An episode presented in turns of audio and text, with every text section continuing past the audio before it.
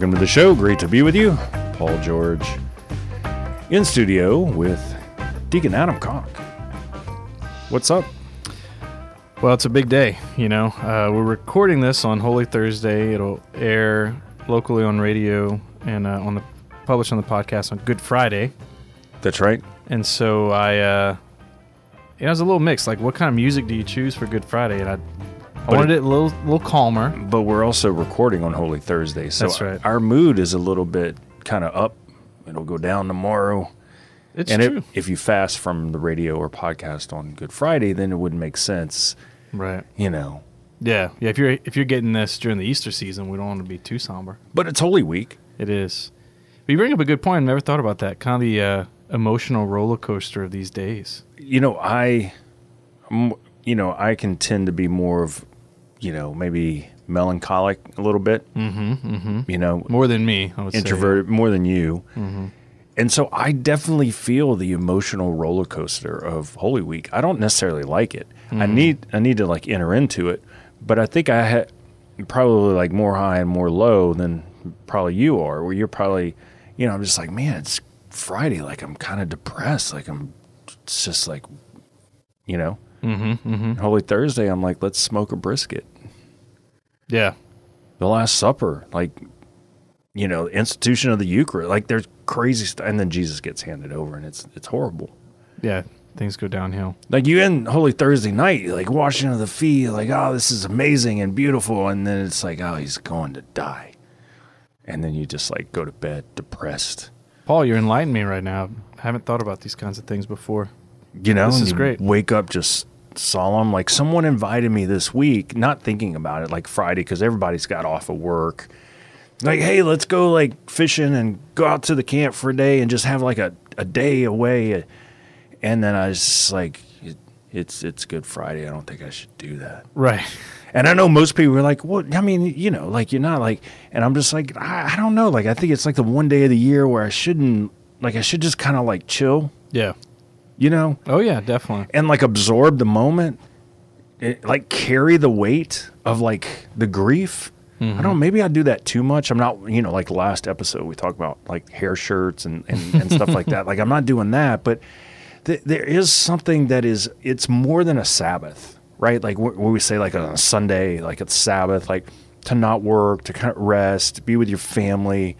You know, certainly like you can, you know, mow the grass and, you know, whatever, like fish, enjoy, leisure, you know, like all those things are like available. Like just don't work, right? Like like the Sabbath like was created for us to like rejuvenate, right? Mm-hmm. I think Good Friday's like next level of that of like, eh, you might just want to like like go to the stations of the cross and just like like just literally, you know, just be in the moment. But that's really hard for us, right? Al? Yeah. Like think about it. Like what how are we good at just being in the moment? Because we're constantly thinking, I just want to get out of this moment. I don't want to feel the moment. Well, I think you're hitting something on the head about Good Friday, which is it should be a day of grief. Like we should grieve once a year. We The- don't, and we don't like to grieve. We don't. We want to move on to the next thing. We want to fill it with. But you know, you need to grieve, and we all need to grieve. We need to grieve for our That'd be a good band name. We all need to grieve. Well, you could take we all out. Just say need to grieve. Need to grieve. You're right. That sounds really good. Yeah, uh, yeah. I stole that from something. But it's kind of like, you know, I mean, obviously we know the end of the story. We know that our Lord rises from the tomb pretty soon. I mean, it's not like we're going to wait around wondering what's going to happen. But at the same time, it's the one day of the year that we allow ourselves to experience the grief associated with the death of the Son of God and the suffering he had to endure. So why not embrace that reality? Because there's a reason we grieve that grieving gives way to joy, which in the resurrection. Um, the same reason we grieve our loved ones when they die. There's a reason we have a process. You know, everybody wants to skip the funeral. We don't even call it a funeral anymore. We just say we're celebrating people's lives. Y'all, there's a reason we grieve the loss of our loved ones because it does give way to the joy of knowing them forever in heaven. And if we can face the reality of death, that allows us to experience the reality of resurrection. And it's the one day of year that we should do this on Good Friday. One day out of 365, right? And they're like, oh, the church is asking way too much of us, Mm-hmm. you know. But we fast and abstain on Good Friday. It's a solemn day, like the the biggest solemn day, right? The greatest of solemn because we call it a grief. And look, uh, I, I'll say this on air, like I don't like it. Going on record. Like like I'm not like, hey, it's Good Friday, like I can't wait to grieve, like I, right, like yeah. there's nothing enjoyable about it. Like, but I think to to really condition ourselves to be in the moment of Good Friday is important for us to absorb the reality of what happened to Jesus on the cross, right? Mm-hmm. And a priest said this week, and I thought, you know, it was a very short homily. Uh, and maybe it was it was Palm Sunday, so it was past Sunday, like as we were approaching Holy Week very short homily because the readings are long and i mean it just like he said a couple lines and like just boom and it was a little uncomfortable in a good way and he said basically this if you've never uh, if you've never cried or had tears over the passion of the lord it's because you've never really prayed with it and the reality of it. And it really was like mm, you that's pretty good. Mm-hmm. right? Like you, you haven't let yourself sit in it and the reality of what happened. And yeah i mean so holy week is sort of like this roller coaster ride Yeah. you know we, holy thursday it's like ah the last supper the seder meal you know let's let's feast before easter you know, washing of the feet, and then it's Good Friday. It's like boom, it's like a bomb went off, and and you just like it's like the world has stopped, right? But Yeah. that's the way it felt when Jesus died on the cross. Is like the world got dark, literally. Yeah. Yeah, and you like I said, you're kind of enlightened me here because I haven't considered the emotional moments back to back. So, for example, at the Last Supper, we're given the greatest gift God ever gave us the Eucharist, hmm. His Son, in a sacramental, stable way, the Eucharist. And then the very next day, just hours later, the greatest act of ingratitude of humanity to God took place. We killed that son, right? Right, handed him over And and murdered him. and murdered him. And so it is this as a Christian this this the the joy of receiving Christ into our life at the last supper, receiving the Eucharist, receiving this connection to God, Emmanuel God with us is then gives way to the to the horror and the grieving of what we did to him and what we do to him by our sins. And that's the thing. It's not just about the past, it's about the present. And I would encourage, you know, I would encourage all of us to not just think about ourselves in this situation in the sense of what we need spiritually, like it's our journey, but think of the whole church and think of like you talk about the need to reflect on the passion, pray for the passion. Think about your kids. Think about your siblings, your cousins, your um, friends that maybe haven't been to church in a while. And what a powerful moment it is for all these people. And so the power of these liturgies to invite people to and to experience them with and to talk about with your kids in particular like well, what were you thinking when we were at good friday? When you when we saw the passion play? Like tell me what was on your mind and in your heart. Because these are moments that literally change our lives because they change the world. It's the same moment that christ changed the world by the death on his cross. We enter that moment on good friday. Um, so you know talk about these things. Yep. Speaking of emotional roller coasters, it's pretty much how you can sum up our show. oh it is it's an emotional. you would just take right turns, left turns, coaster. hard rights, 90 degree rights, you know. so, uh, do you have a have you seen? What did you say? That is so interesting. For real though? i'm pretty sure you haven't seen this because you would have brought it up to me i think Okay. um, as something to be concerned about. But this is out of the uh, the eastern part of the world, Oh. where researchers have developed a robotic artificial intelligence system. Okay. I know that's a mouthful. AI. An AI system that incorporates like software and hardware all together. So, robotics. Robotics, but like with with an intelligence to care for embryos to grow in an artificial womb. And this is surreal. Like if you look at the pictures of what they're trying to do, it's crazy. But basically robots growing humans but in an artificial intelligence kind of way, like seeing what the baby needs and then tending to it as it you know gestationally develops from just one cell to the 9 month old ready to go baby. This, This- is a goal they have. This is horrifying. yes, I told you this is. The, it was a little somber this morning with Have You Seen? Wait, and this is weird because uh, you know I've I've actually had people probably over the past year a couple of times be like, "Man, you be, need to watch out for AI, mm-hmm. AI, artificial intelligence," and I'm and I'm like, "What?" And then when you read about some of the artificial intelligence out there, it's not like, "Hey, Adam."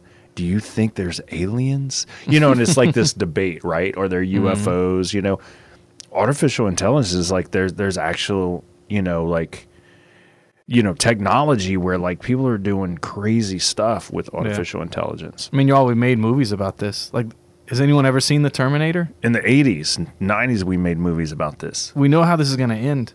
One of the most chilling things about this article, like the robots just start like fighting the humans Right. yeah Well, here's one of the most chilling things about the article. According to the researchers, the system they developed allow babies to be nurtured more effectively than in a natural womb. there's no way Th- i mean how do they even the thought that Ye- that is true. yeah but how do they even bone-chilling. aggregate that da- data like there's no way to ask the baby if they're more nurtured right Right. and there's nothing more human right and more natural than a mother nurturing the child in their womb like the mother does nothing but be herself mm-hmm. so like if they're saying that artificial intelligence is greater than what god created Yes. Right. That's, that's exactly what they're saying. then th- that's you know like that that's where how artificial intelligence falls off the deep end Yeah. because they create this mindset that ai is greater than god Well, that's where they're at. right That's where they're at. I mean, this is literally the beginning of a movie like that. This Now, is if I had a exactly robot, like at what point would you say, okay, I'll get a robot? Like if I had a robot that would like give me a back massage each night as I sat in my La-Z-Boy chair and watched Netflix, like what, like what's your, you know, cooked me dinner? You know, I don't know, dinner would be nice. right? Like we're already at the point where like people, you know, order dinner on, Mm-hmm. on an app and it's delivered. Like people have stopped cooking in their houses. You Mm-hmm. know, even stopped eating around the table. I think the people that are going to survive, like, like the human condition, like, are the ones that are going to be most human in the way they live yeah. Because they're like we're created to be mentally happy and stable and have purpose in human relationships Right. cooking together eating together sitting around table together like and you know yada yada yada and, and the, those people who are going to go off to the peripheral and just like do ai like as life or they're just going to like not be able to be human and and they're mentally going to fall apart Well, how can any human not see that something's missing? I mean, if you look at this picture of their rendering of what they're going to accomplish, you see literally a baby with tubes all attached to it, like like it's the Matrix, just growing for nine months. And how can anyone look at that and say, "Well, there's something missing here"? Like the connection with your mom that you form for nine months, that becomes the basis of your entire development as a child, isn't happening. You know, like, and so and that's the thing about society. And look, I'm making a blanket blanket statement here, but if you do any like psychological research on like, you know, people who have trauma, people who ha- who weren't nurtured in a mm-hmm. family by a mother or father or both, tend to, right, be emotionally disconnected from society and and become, you know, do crimes that you know what I'm saying? Yeah. Like, like begin to kind of because they're emotionally detached and like to be a criminal, to to murder, do things like when you read about interviews of like people in prison and things like that. There's a lot of connection to the lack of stability in the family. Maybe they were abused themselves or crime themselves. No father, no mother, no both. Yada yada yada. And then like think about a society that is just completely detached from that. What it does to the human mind. I don't want to think about that society. That sounds crazy. Now, I will say this the article does mention one function of this that may be noble, which is they're saying if babies are born extremely prematurely, this could be a way, same system, to connect them to the system and allow them um, more development that's much better than what's offered now in the sense of uh, long-term health problems and stuff that could be mitigated by this kind of care. So There is a positive to that because Yeah. it, I mean, it, you know, in the moral law, if like if a baby's naturally conceived, right, mm-hmm. and needs medical attention, then, Right. then that's offered. Like that's that's a good thing. Yeah, that sounds like a good thing. So I just couldn't believe it when I saw it. I was like, this is what humans are thinking. See, you've taken me already already off course on this emotional roller coaster. Well, and to tie it into today and these days, um, you know, God could have saved this this way. He could have saved this in like a lab in heaven without coming down to earth. But his his plan for our salvation was literally to become one of us, to be in a womb, for example, of mm-hmm. one of us, to experience those connections, even with a father. You know, like he, Saint Joseph, his his earthly father, his true father, he heard Saint Joseph's voice from the womb. He, you know, heard him laugh. Saint Joseph talked to him in the womb. Like all those connections that need to be made in the womb, our Lord humbled himself to become one of us and made those connections. And he could have stayed very sterile and safe up in heaven, but he entered into this world where he knew coming that we would kill him. But he chose to do it anyway and for, for our salvation. And so i think uh, there's a choice we all need to make like you said to be human. And this is this is part of the gospel is that we follow the lord in his humanity to be most human. We're not running from our humanity. We're not trying to build a better world that doesn't have our flaws or doesn't have our imperfections but we're following the lord jesus into a true humanity when he comes again. Freed from sin freed from flaws but not running from them but embracing them. Yeah, I mean, I'm sure like if if like the secular world, you know, pumped out our show, we would be canceled for saying this in the sense is that God is family. Like he lives in a family, you know, mm-hmm. Father, Son and Spirit, you know, let us make man in our image. Like he is family. And and Jesus came into the world into a family. Okay, like like the nurturing of a mother and a father was a part of Jesus' human formation. Okay. Mm-hmm. Right. Yeah. Like there was, you know, and the the greatest of society and the greatest of life is in the context of family. It thrives within that love relationship of of mother and father and children, right? And we certainly know that we live in this sinful world and there and there's brokenness to that. You know, like families break up and mom and dad's divorce and you know, you know all these things like and and so like we're constantly in repair of that, right? And and that repair is difficult. And then you can spin off into like all these all these like sort of you know types of families that but it's not uh, like the family that God really desires us to re- to grow in and like to be a part of, you know. Yeah. Well, and I think you're right, Paul, that if we're going to, if we are going to rediscover our own humanity and actually think it's a good thing, it's going to have to start with the family because even, even if it started with just me and just you, and I think that's where our society is right now, it's so me focused, so individual focused that the idea is you can, you are whoever you want to be, you are whoever you think you are, and it's our job to support you in living your life but I don't know who I am except from my family, right? Like I, I don't know my who I am except for my story that includes my parents, my grandparents, my my country, my church, my you know my family, my people, and so this is why Saint John Paul II just talked about the family so much as as important for this new evangelization, for this new thriving of the church. We have if the world is going to rediscover what it means to be human, it's going to be rediscovering the family. And right now, the family's falling apart as much as this project to grow humans with a robot. That's where families are now. Um, so let's rediscover the family. Family's a good thing. Yeah.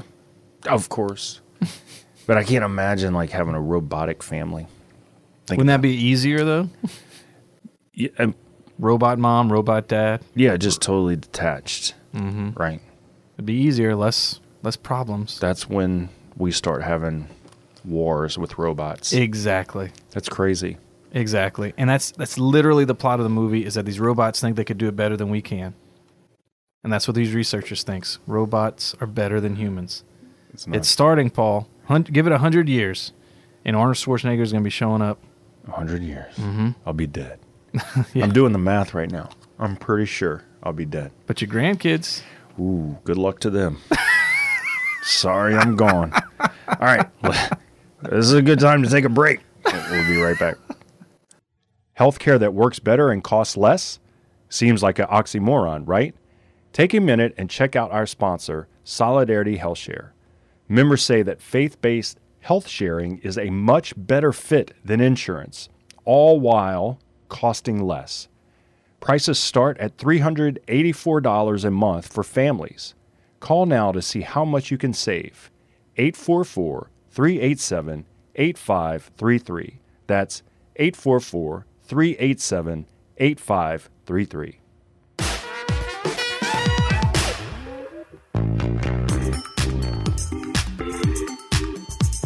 Welcome back to the show. Great to be with you. Thanks for listening in today on the radio, KLFT Radio here in Acadiana, where it's broadcast on the radio or on the podcast, wherever you are Spotify, iTunes, Google Play, whatever, Whatever. whatever artificial intelligence Yeah, if you're listening through your robot right now. you're pumping the show on. We do appreciate it. Happy Holy Week, everyone. S- Yeah, happy Holy Week. Easter Triduum. We were having lunch last week, and I came uh, across a, a, a uh, an idea. Uh, they were talking about one of the friends at lunch had his first grandbaby, mm-hmm. and he hadn't come up really totally with his grandpa name. And then it started this conversation about like, what's your gran- grandpa name going to be? Which is a big deal in South Louisiana. I don't know if it is in other places. This is a big deal in South. I guess it is, and you know, I'm closer than you are on this conversation. Yeah. yeah. My oldest daughter's getting married next year, yada yada. So I mean, I'm thinking, you know, a couple years down the road, possibly of, Yeah. that. So I've been having this idea of a name, and then the conversation around the table kind of happened, and I kind of changed, like maybe what I'm going to do. Wow. Yeah, That's something. yeah. So here's my suggestion. Okay. of like what I'm thinking is okay. I'm gonna have a suggestion to my daughter on what their first son's name should be.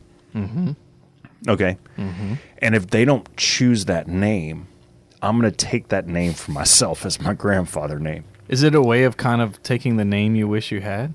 Yeah, maybe so. Exactly. And that's why you're into Now it? I don't have anything against my name, but I have other names I like. Right. Right. It's kind of reinventing yourself. Right. It's like you might like the car you drive, but you like other cars. Yeah. So it's Oh, nothing yeah. against the car. Like it's nothing uh-huh. against my name, but it's like, oh, I like this name too. You should name your son, and if they don't, I'm just going to take that name. Like Lawrence. Or like Sam, mm-hmm. Samuel. I like that name. It's Yeah. a good name. Samuel. Yeah. so that'll be my grandfather name. Pappy Sam. Yeah. Nice. Go for it, man. Yeah. So I appreciate people who think out why they do something, even if it's just completely strange. Yeah. But when you ask them and they're like, I have no idea why I did that, I don't appreciate that. Do you tell them that? I really don't appreciate I it. don't think about what you do before you do it. and if it's completely off the wall and you thought about it, all props to you. Mm-hmm. I don't appreciate that. I don't appreciate You need to think more about Yeah. your life. So we're on Holy Thursday. It's a big deal. Big deal. All right, give us a like, sort of like a timeline, a countdown of what happens on Holy Thursday, because you're the deacon, you're in the liturgy. The deacon.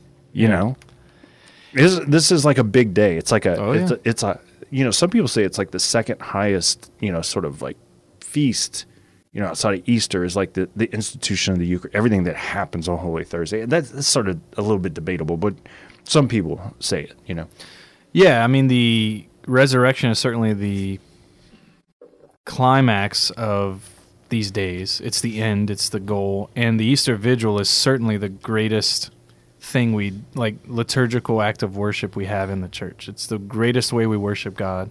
It's the Super Bowl of what we do, the highest. the highest. And because of that, we we give God our best that night. That's why we baptize people that night because there's nothing better we can do on earth um, than save people, bring them into the church, into salvation, That's a good idea. and in return, because the the two goals of liturgy is the worship of God and the sanctification of people.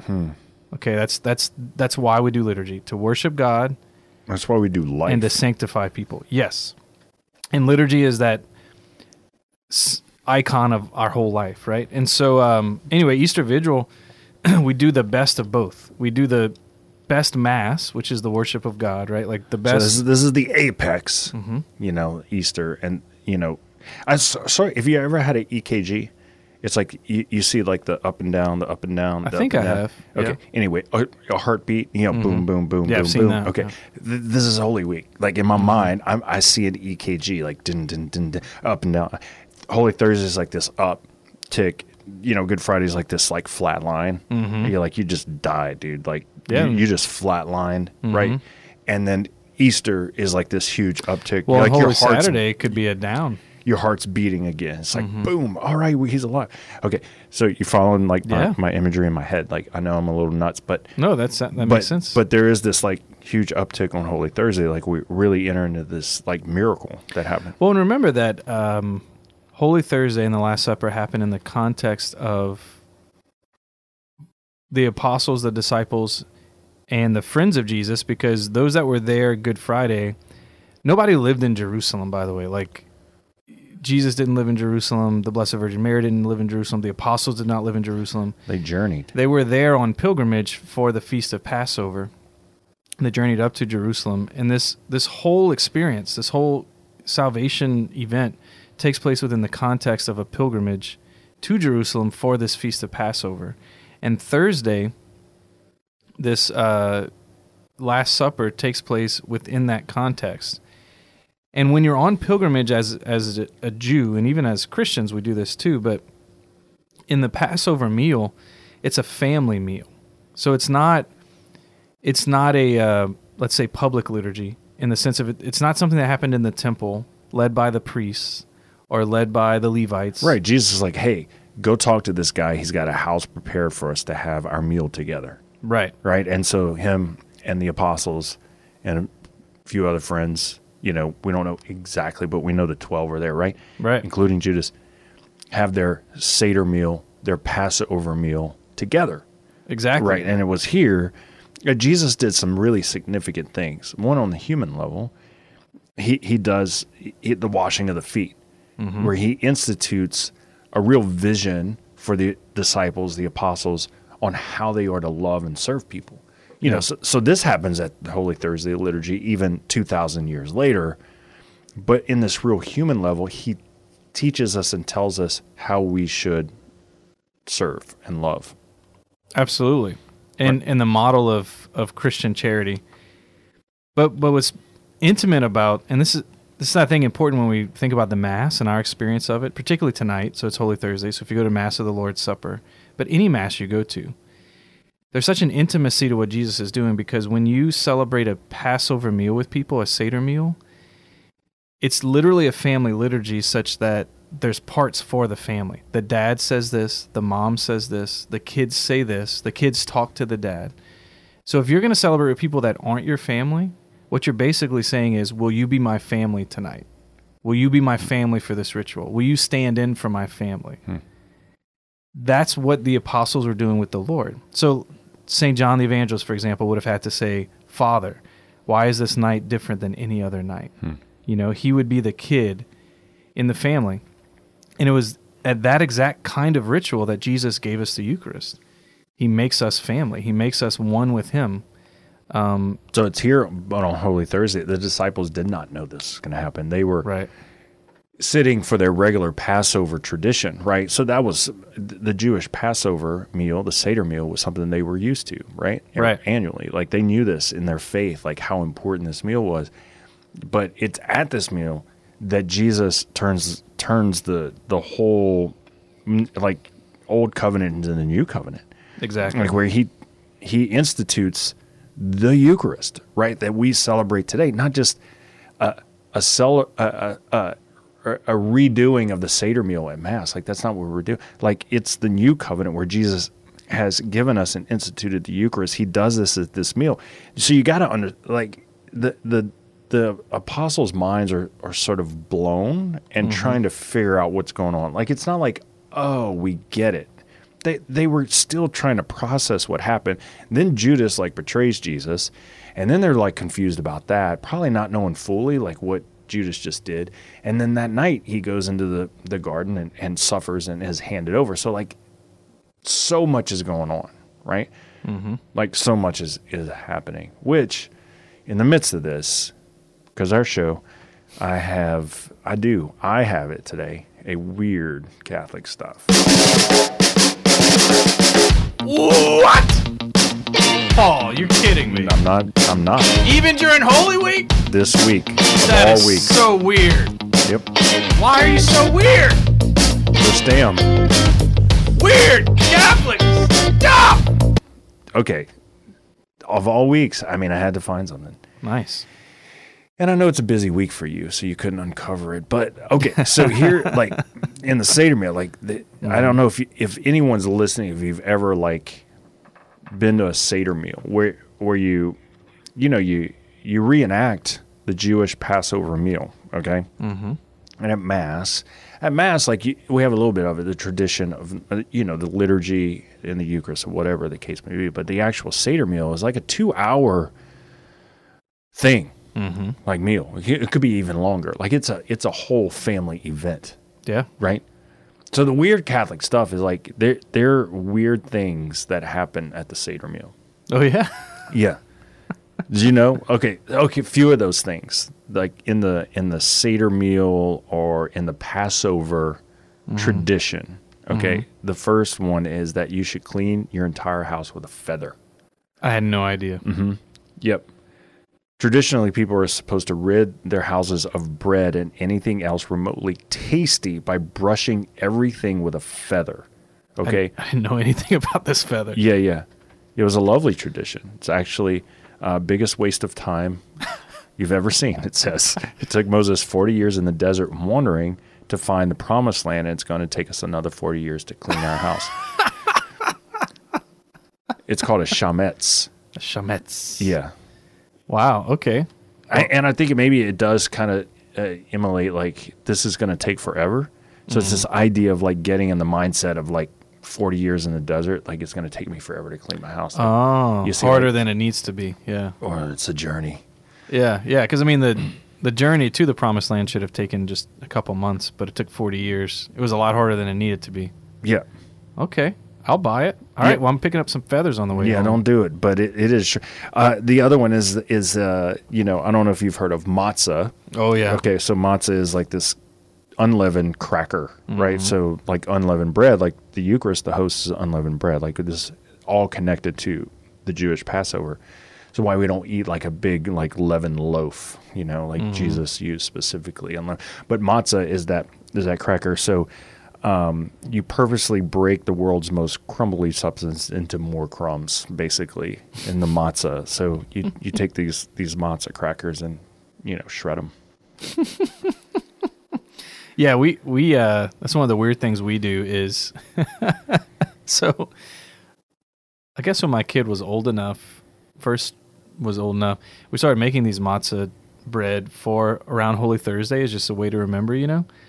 But it's so easy to make because it's not leavened, and you know, so you don't have to wait for it to rise. It's just flour and water and some oil, basically. Yeah. So my kids just got into making it in general because it's good. It's like a little cracker. So year round, they'll make matzah like it's a normal thing.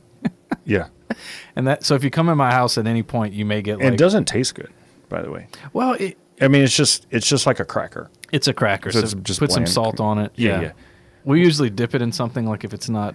Right. In the Passover meal, you dip it, but uh, Right. You know, the weird thing is, you ever done uh, Passover meal is is the um, it's called uh, uh, what's it called? Um, jet uh, jeffilit fish, gelfish. Like, have you ever heard of this? So you- you eat.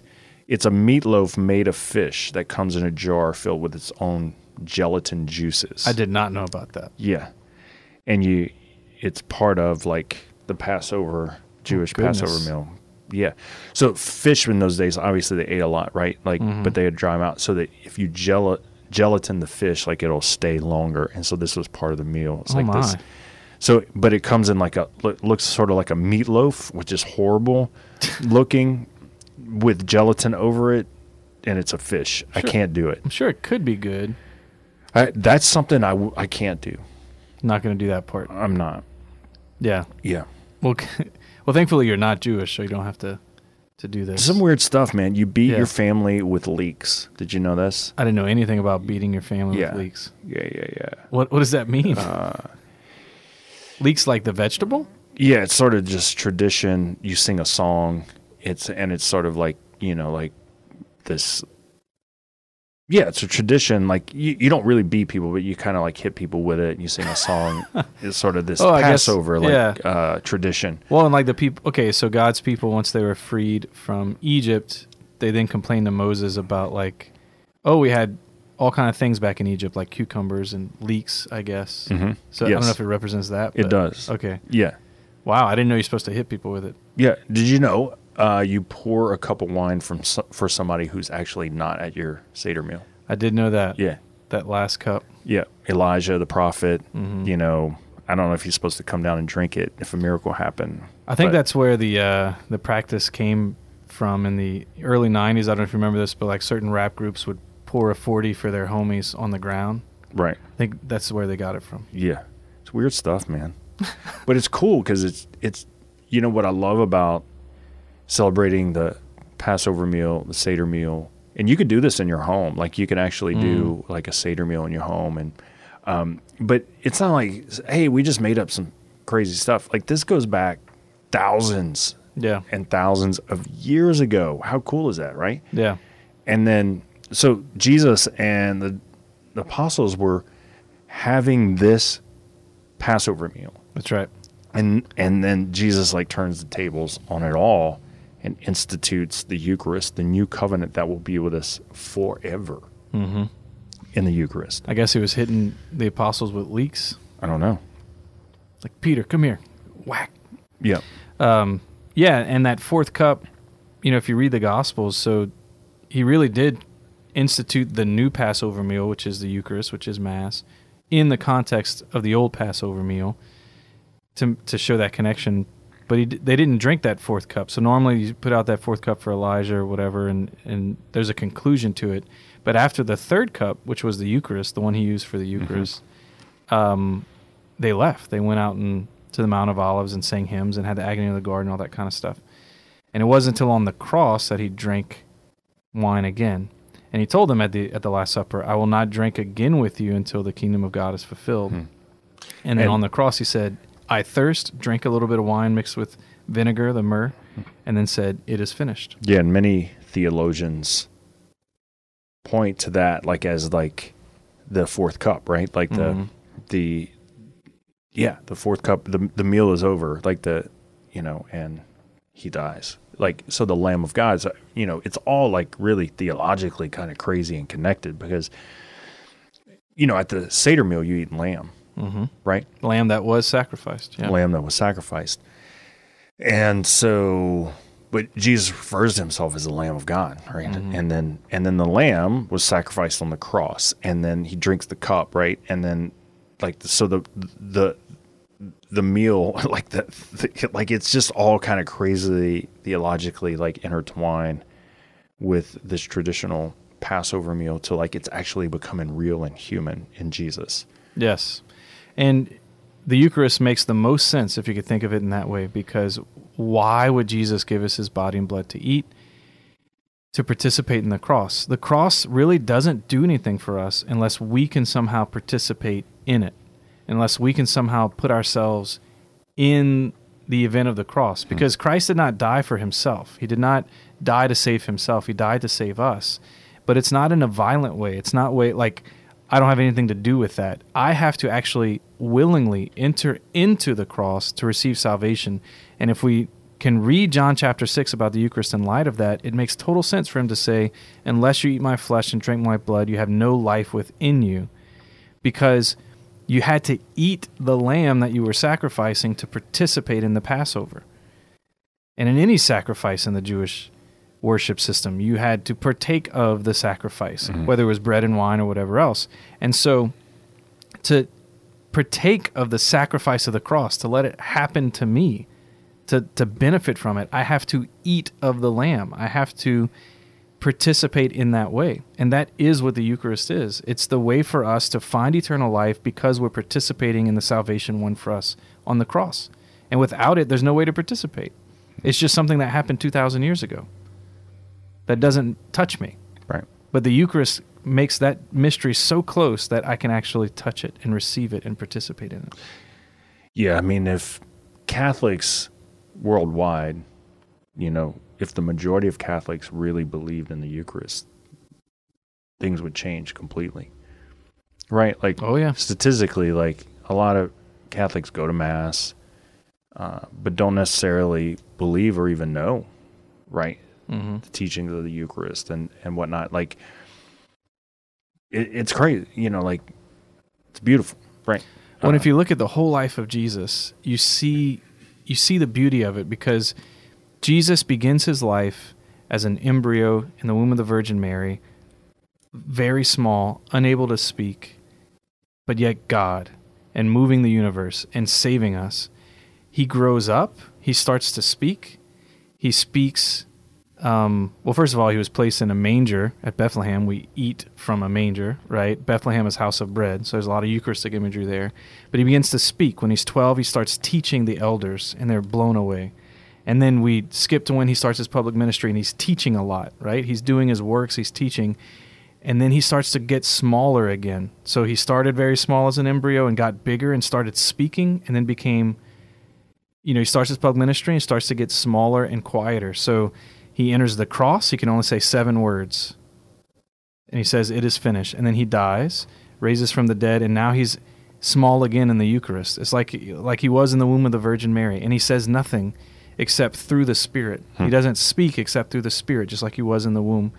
And it's, it's a beautiful way to see the presence of God in our life is that he wants to be his final word to say to us is the Eucharist. He said seven words on the cross, but then with the uh, road to Emmaus that we're reading in a couple of weeks, he leaves his presence in the Eucharist for us. And like that's his final word to say. You know, this gift, this gift of the Eucharist is his presence among us until he comes again. And it's beautiful. And we learn so much from the Eucharist, just like we always learn everything from Jesus. But this is this is how he wants to teach us now is through the Eucharist. Yeah. I mean, it's a sign, you know, of of who he is, but it's not just a sign. Like it's it is his true presence, right? So, you know, he institutes this at the Last Supper, and here we are, thousands of years later, right? Mm-hmm. And we experience a mini Easter at every Mass. This is why on Good Friday, for those of you who who maybe have never known or thought about it, it's the only time of year, the only day of the year that we don't have Mass around the world because we are grieving Mm-hmm. and we're in sorrow. And the Eucharist is a sign of resurrection. It's a sign of hope. It's a sign of life, right? Like the risen Christ is in the Eucharist, fully present, right? And so on Good Friday, like, and no Eucharist, none, like just death, like just, and just sitting in the tomb. And, and like, that's the thing is like, just lay in the tomb with Jesus on Friday and feel the pain because guess what? On Easter Sunday, the resurrection, boom, right? And then at every Mass, like we experience a mini resurrection, right? A mini Jesus coming to life who is alive, who is present there, which is great. So that's That is great. yeah, that's kind of cool. I, I dig the resurrection. I, I dig it. Okay, uh, let's take a break and we'll be right back. Paying too much for healthcare and supporting services you don't believe in? Our sponsor, Solidarity HealthShare, has prices that are 60% less than the nation's average cost of healthcare. Join the nation's leading healthcare sharing ministry built by people of faith for people of faith, saving money through ethical and affordable healthcare. Call now to see how much you can save at 844 387 8533. That's Solidarity HealthShare 844 387 8533.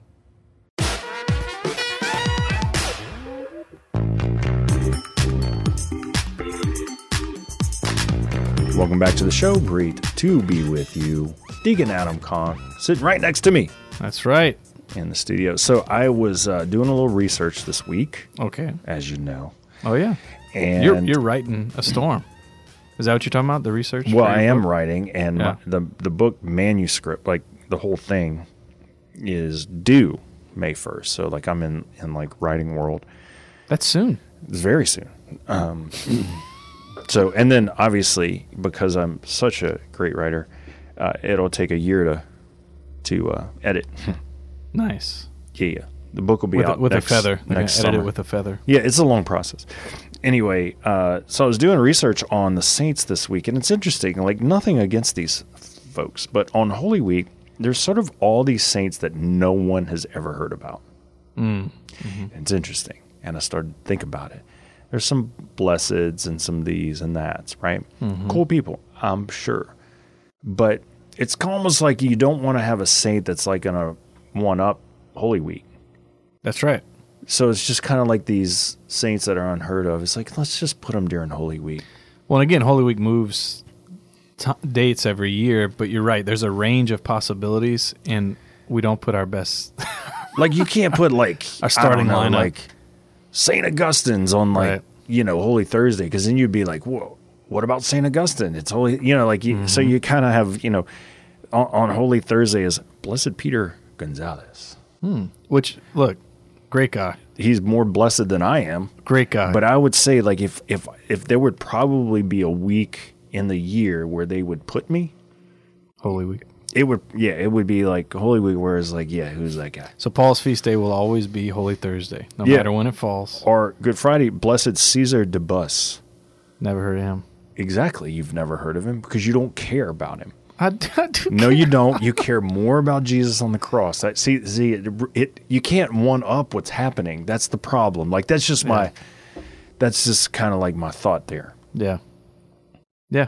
I, I'm with. I'm with you. Yeah, I mean, on Saturday is Saint Bernadette so Subaru, Subaru. Saint Bernadette. Now that's a big one, but It's not the Saint So- Bernadette oh, it is. Yeah. Subaru. Mm-hmm. You know, But uh, this is a really late Easter this year. So like Saint Bernadette's normally during the Easter season. yes. Um, so she'll get due attention, but just not this year, like at all. Right. Yeah. Yeah. Anyway, how about uh, we do a six pack of questions, Question. Holy Week style. Holy Week style. So question number one: um, Is your family going to be together during Holy Week? Do y'all attend these liturgies together? How does that work? Because you got y'all are all over the place now. So Yeah. So a six pack. If you gave up alcohol for Lent, you could have a six pack on Easter. yeah, six pack of questions. Mm-hmm. Yeah. So it's it's the Easter ver It's Holy Week, which ends Yeah. in Easter. So we're not just like stopping at Good Friday. That's right. Our family, yeah, like we got old and young, and and so you know, yeah, no, we're not going to do it all together. We'll do Easter all together. Whoever's home on Thursday, you know, because some of my older kids are like, I want to go to my own Holy Thursday thing with, you know, something like that. Like just might happen. Wow. Okay. But yeah, I mean, like I kind of miss the season where everyone's home, Mm-hmm. you know. But you know, we're moving different season of life. Yeah, it's good.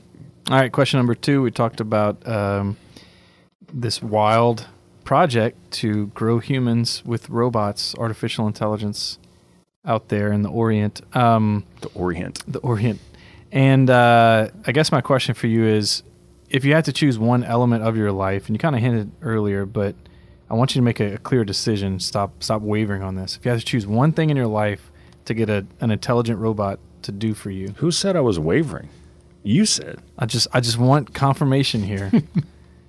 One place in your life that you think would be acceptable for an, artily, artificially intelligent robot to be in your life. Clean my house. Okay, Yeah. I mean, I would not argue. that's a good one. I just wouldn't. I love a clean house. We have a lot of people in it, Mm-hmm. you know, so we, we try really hard.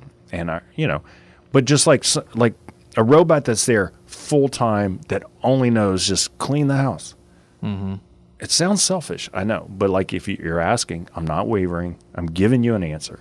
That is a good answer. Yeah. I'll take it. So, which, by the way, on Holy Thursday, whoever's home, we usually traditionally always do the readings of Holy Thursday that night. And, You know, we read that. You know, um, in addition, like if we go to the Holy Thursday Mass, you know, whatever. But like that's just kind of a tradition we have.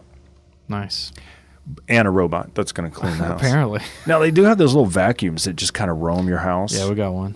Um, and I need one of those. But like I, I think I'd like I would go for the AI guy. Nice. I like it. All right, question number three.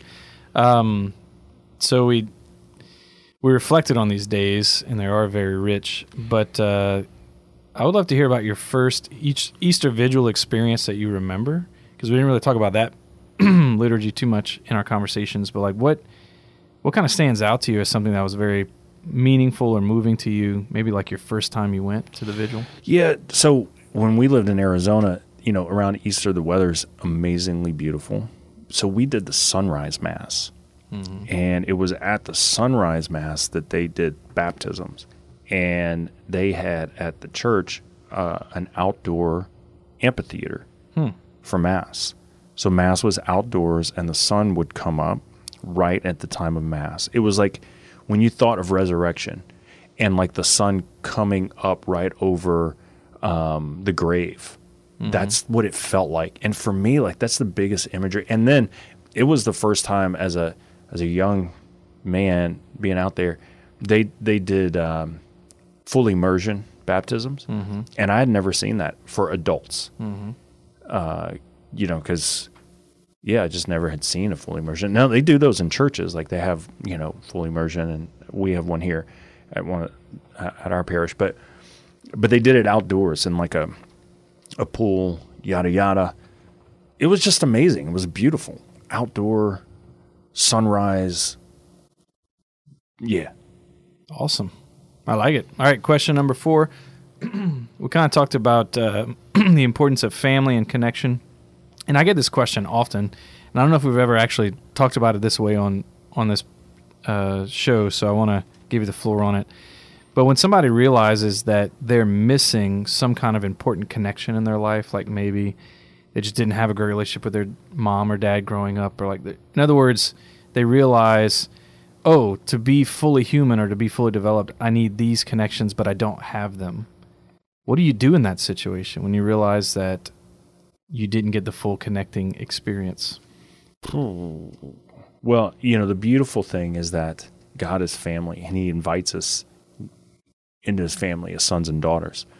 So, our greatest gift, whether you grew up in a great family or not, is that uh, the healing for all of us is is a recognition that we're God's sons and daughters. We belong in his family. So, so that's healing for all of us. I, I would say for, for those who didn't grow up in like a, a real good family or, or dad or mom or whatever is is to to find really great holy people to fill the gap on those. You know, obviously great saints, uh, uh, the Holy Family, but but I think we can we can have wonderful people who can step in and love us and teach us and mentor us in ways that we didn't. And I think we live in a society uh, where a lot of people just stop reaching out to other people. That's not good. You know, we've become artificial in the way we live, in a sense, because of technology, instead of really being human with folks. Nice. Well, related to that, question number five. So, a lot of us are going to be attending these liturgies in our parish, these most holy liturgies um, Holy Thursday night, Good Friday, Veneration of the Cross, and then Easter Vigil or Easter Sunday. And the parish, ideally, is a place of family, right? Like, you, we're not just consumers that receive something at this church, but we are somehow family in God and Christ. But that's that can be challenging, you know, to actually form that family, um, even when we want to. And so, maybe some some ideas of how we can be intentional when we attend these liturgies, to maybe just make some step, some gesture, some kind of um, movement towards being more connected to our parish family and those that are in the pews with us. So, what's your question?